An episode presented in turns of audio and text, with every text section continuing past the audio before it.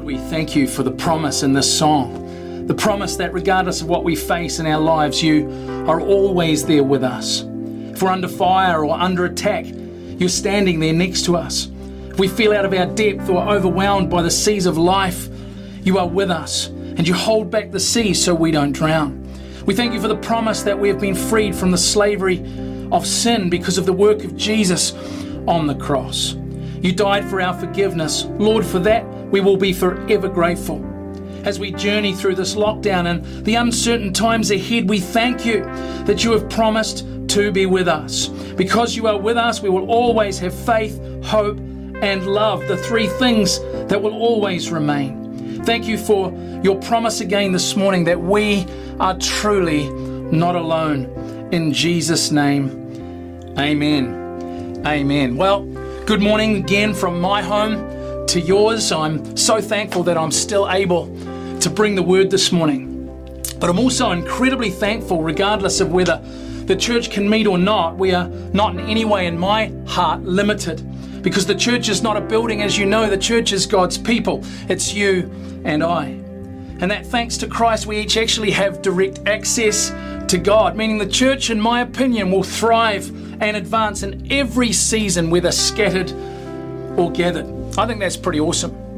You know, one of the, I guess, concerns that I have in this time of lockdown as I think through recording messages over the next few weeks is my hairdo. I'm wondering what my hair will actually do over the next few weeks. So if I, in the end, am wearing a hat, I'm not being sacrilegious, I'm just trying to cover up a poor hairdo. In fact, if you could see me this morning, I've actually got bare feet. So um, that's different for me to be preaching in bare feet. But it's not a bad thing, is it, if your major concern around filming is your hairdo? You know, last week, uh, as a part of our prepare season, I spoke to you about the power of hope in our lives. How hope does the heavy lifting when it comes to our burdens. How God uses hope as a thread to mend the holes we find we have in our nets. Now, if you're new to our online gatherings, firstly, I welcome you. Uh, and you maybe don't know what I mean when I'm referring to holes in our nets or cleaning and mending our nets. I want to encourage you, if that's you, that go on our YouTube channel, go back and find Prepare Part 1. And in that message, I'll detail and explain the revelation of what it means to clean and mend our nets, and you'll get an understanding. In fact, if you feel like it, why don't you watch all the parts of this season of Prepare because I believe they'll be a blessing to you. But in essence, what I'm saying is that hope we have in Christ is one of the threads that God uses when it comes to healing our brokenness. When we have the revelation of Jesus and hope begins to rise in our lives as we give Christ greater access to our hearts and to our mess, He sets about healing the brokenness that we have. We stop trying to carry our burdens in our own strength, and Jesus carries those for us. I said last week, we're not designed to carry burden, but to be hope bearers. We're, we're designed to carry hope, and Jesus does the heavy lifting when it comes to the burdens in our life. Well, this morning I want to move from hope does the heavy lifting to faith gives us a firm footing. As much as hope is a thread that brings healing into our lives, faith is the substance in our lives that gives us a secure footing. When things around us are shaky or uncertain, faith is the foundation for us as believers that keeps us upright and secure in the midst of the shaking. Where others around us might be completely shaken, leading to the feeling of a sense of insecurity. As followers of Jesus, we will face uncertainty, that there is no doubt of. But we are completely certain in this and secure in who God is and that He is with us in the midst of it all. We know we're going to have flourishing season, seasons where everything is good, things are advancing, full of excitement. We feel like we're on top of the world. Those are great seasons for us to be in. And other seasons of sticking at it, grinding it out, hanging in there, even when we are not feeling good about everything that's going on. When things are difficult, we're going to have those kinds of seasons as well. And if we don't live by faith in those seasons, we can end up with holes in our nets brokenness in our lives, doubt in the outcomes, and doubt can, in the end, be a big hole in our nets. If we live with doubt, doubt in God's ability, doubt in what's going to happen, we can end up with holes of mistrust in our nets. But our faith in Christ can repair the holes that doubt has brought. You see, faith is essential. Faith keeps me consistent in my walk and response to God. And it keeps me consistent in how I relate to people in my world because faith is not based on feelings. Hebrews 11, verse 1 in the New Living Translation says, Faith shows the reality of what we hope for. It is the evidence of things we cannot see. The world responds based on senses like feelings, like how I should feel about something. But faith takes us beyond our feelings. Faith is totally confident in the reality of what it is that we truly hope for. Things like eternity, peace in the midst of storms, overflowing joy regardless of our circumstances. All that is promised through Scripture. And because of that, we have hope and we have great faith. See, faith is not based on anything other than the truth of God's word and the promises that He's given us. Romans 10 17, again in the New Living Translation, says, So faith comes from hearing, that is, hearing the good news about Christ. Faith comes from the revelation of what we have gained in Christ and all that we hope for. It's faith that becomes our reality beyond what our feelings may be saying. Faith is not something we have every now and again. Faith is present and it's continuing. It's not just a virtue, it's a living thing. In fact, faith is a way of life for us. We are told here that faith is being confident or sure of the things hoped for. See, in our limited human understanding, there are realities that we have no material evidence for. But they are no less real because of that fact. Faith enables you and I to know they are real and that they truly exist. See, we have no certainty aside from faith and hope. Faith gives us great certainty. It is vital for all that the Christian life means and all that the Christian life hopes for. We have no material evidence for heaven, yet most of us listening to this message online, we know that heaven truly is real. We have no material way of testing the immaterial things that we lay hold of by faith in God.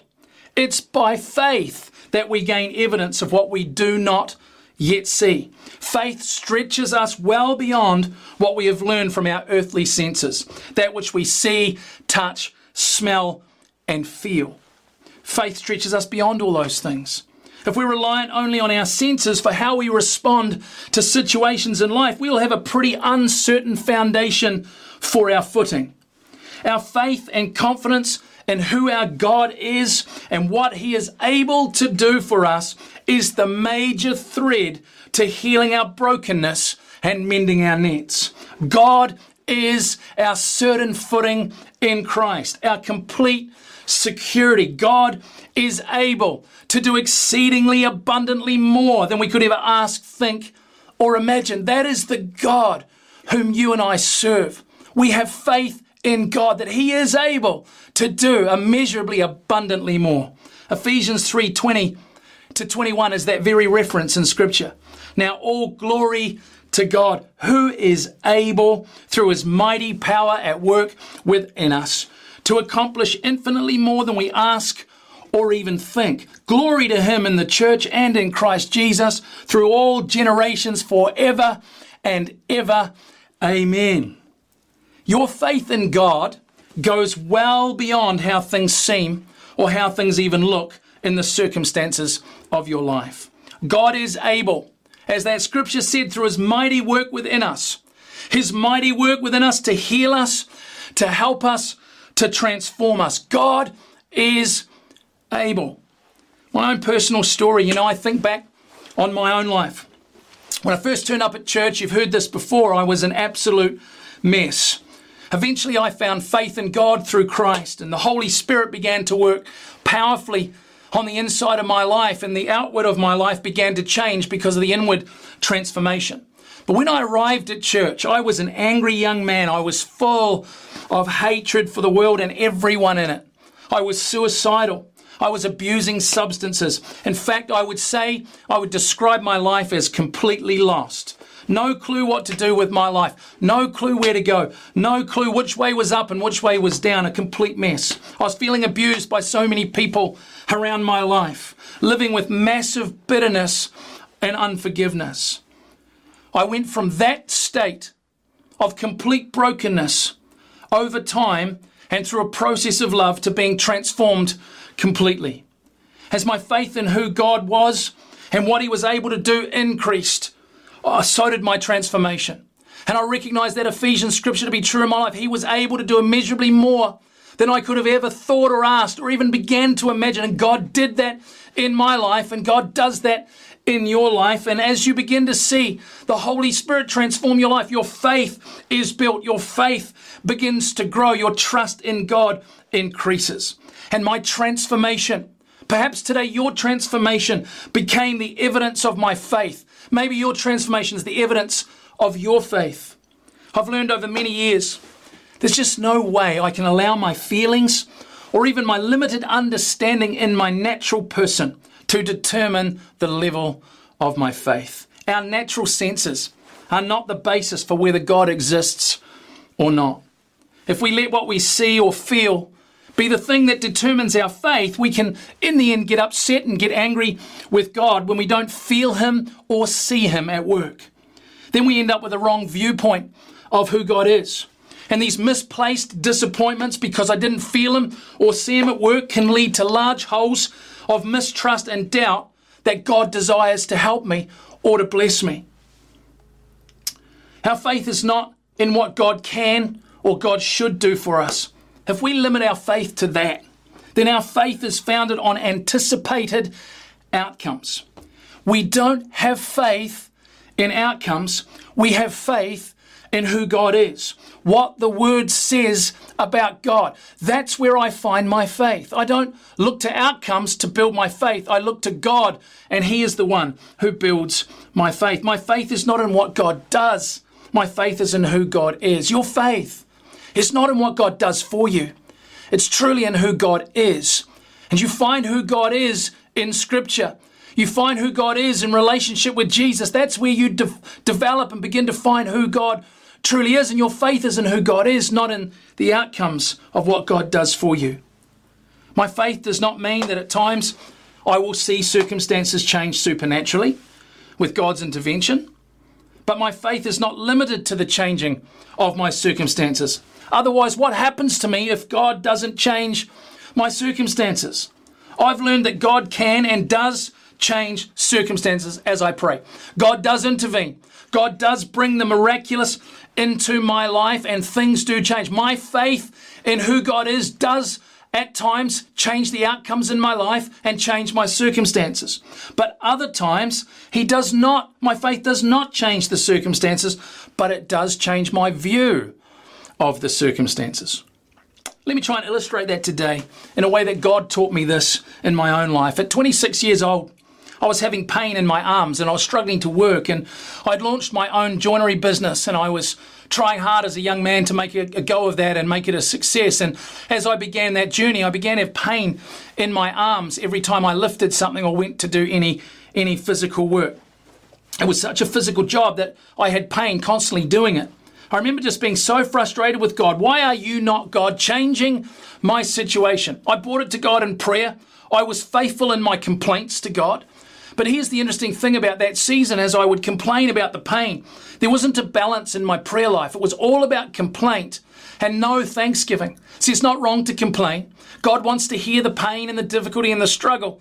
But you know, as I begin to understand the power of thanksgiving, I'm able to turn any negative situation around in my heart. But that's not what was going on. I was simply complaining to God about why are you not blessing me? I stepped out and started my own business. What is going on? God, I need a healing, and you know I do. I complained in every prayer about it. Well, eventually I got to see a doctor who sent me on to a neurosurgeon. Uh, seems a strange thing. We got lumps in your arm and pain in your arm to see a neurosurgeon, but uh, I did. I got sent to a neurosurgeon, and he diagnosed me with a condition called neurofibromatosis. It, it's a disease where your brain grows benign tumors on the nerves in your body. Your, your brain thinks it's creating something to help you, but actually it's creating pain for you. I had them also on the major nerves in my spine, which the neurosurgeon's words to me were, were I'm amazed you can even walk today. After that diagnosis, I remember feeling incredibly thankful that I still had my mobility to the level that I did. I remember the strong feeling when I was giving thanks that I was able to still work and eventually, after treatment and surgery, able to live a pretty much a normal life. And my focus was now on thanksgiving and not so much on my disappointment. How God had led me through faith to see my circumstances differently. How thanksgiving, as in a part of my faith, began to change my focus and began to change my view to see where God was at work instead of seeing where God wasn't at work. So our faith can change circumstances at times, and it does lead to miracles, but it also changes the things we focus on. That can be as equally important a miracle, in my opinion. God does not send the circumstances, but at times allows them. God can use those circumstances however He likes in order to grow and deepen my trust in Him. If you want to read of someone who had circumstances that tr- tested his trust in God, I encourage you to go and read the book of Job. Job had every reason to not trust God. Things were going so wrong, but Job proves what faith truly is. He continued to trust God in the midst of his circumstances. You know, in this COVID 19 time where the nation is protecting itself against this virus, we're also seeing massive uncertainty around jobs, hearing constant doom and gloom messages about the economy. And the reality is, the world can only report on the facts that they see in their natural senses. But people of faith, we are always full of hope, meaning we, we too are aware of the threats to health and to the economy, and we take those seriously. We apply wisdom and we abide by the process we're asked to. We plan for a downturn in the economy as best we can. We make plans, that's wisdom. It's wise to look at your personal finances, and can I encourage you to do this? See where maybe can tidy up my spending. I, am probably need to do a lot of tidying up of my spending. In my family, I'm the spender. I like to spend money. But maybe we can take a time to adjust some of our habits of how we spend and plan for worst case scenarios. I think there's some wisdom in that. It does not lack faith to be wise. It's actually a part of good stewardship. And I encourage everyone to do that where possible or if possible. But faith in God means that we know God is with us in the midst of it all. He may or may not intervene in our physical circumstances, but we know He is in control regardless of what we see, or regardless of what we feel, or regardless of what it is that we hear. That's faith in God and not in an outcome. Therefore, we have the peace of God in the midst of trying times. We still have joy. We still have firm footing because Christ is our foundation, and nothing else will do. Nothing else can give us the stability or the, the certainty of footing that Christ gives us through faith. I'm not trying to minimize the impact of job losses, not trying to minimize the impact of financial hardship or, or overdo the faith thing, because those things are very real for people. But what I am saying is that our faith and our hope is in Christ. Therefore, although we might be shaken, we will not fall. We will always have praise. We will always have worship in our hearts because our faith is in who God is. He is sovereign and in control and not in our circumstances. So again, in the midst of this difficult season for different people, I pray Romans 15 13. May the God of hope fill you with all joy and peace as you trust in Him, so that you may overflow with hope by the power of the Holy Spirit. See, that's what faith does. It trusts in God regardless of one's situation. When I tr- my trust is anchored to God, I am filled with joy and peace. And when I'm filled with joy and peace, I overflow with great hope. My faith in who God is means I trust Him beyond what my senses are telling me. That thread of faith journeys me to the mending of brokenness. As I read Scripture, I'm reminded again that the challenges, the hard times, suffering actually produces the best in people of faith. The way people of faith journey through difficulty releases genuine hope to others. When the world is looking for hope, believers full of faith, the way we journey is the hope they are looking for. How can we walk through that challenge? How can you still smile in the midst of difficulty and still have such a peace and certainty of it all still being okay? Your confidence comes through faith and not through your feelings or your experiences. my prayer is that even in this season, we would never allow anything else to lead other than our faith in Christ. We'd remain hungry in our pursuit of Jesus, remembering that worry and concern would love to be front and center in our lives in this season. But we've already determined as people of faith that the center of our lives belongs to Jesus Christ. He is the one that we have anchored our hope to, the one who we have found faith through, and nothing else can take the place of Jesus in our lives. That's what prepare has been all about. It's been about the revelation that Jesus is going to be and needs to be and is the center of our lives. That we need to get our lives in order where Christ is the center. It's never been more true for us than right now. Christ is our hope. Our faith is in Him. He is the center of our life. Worry and concern, though they may be present, are not center in our lives. That's reserved for Jesus. So we keep Jesus center through prayer and worship and word.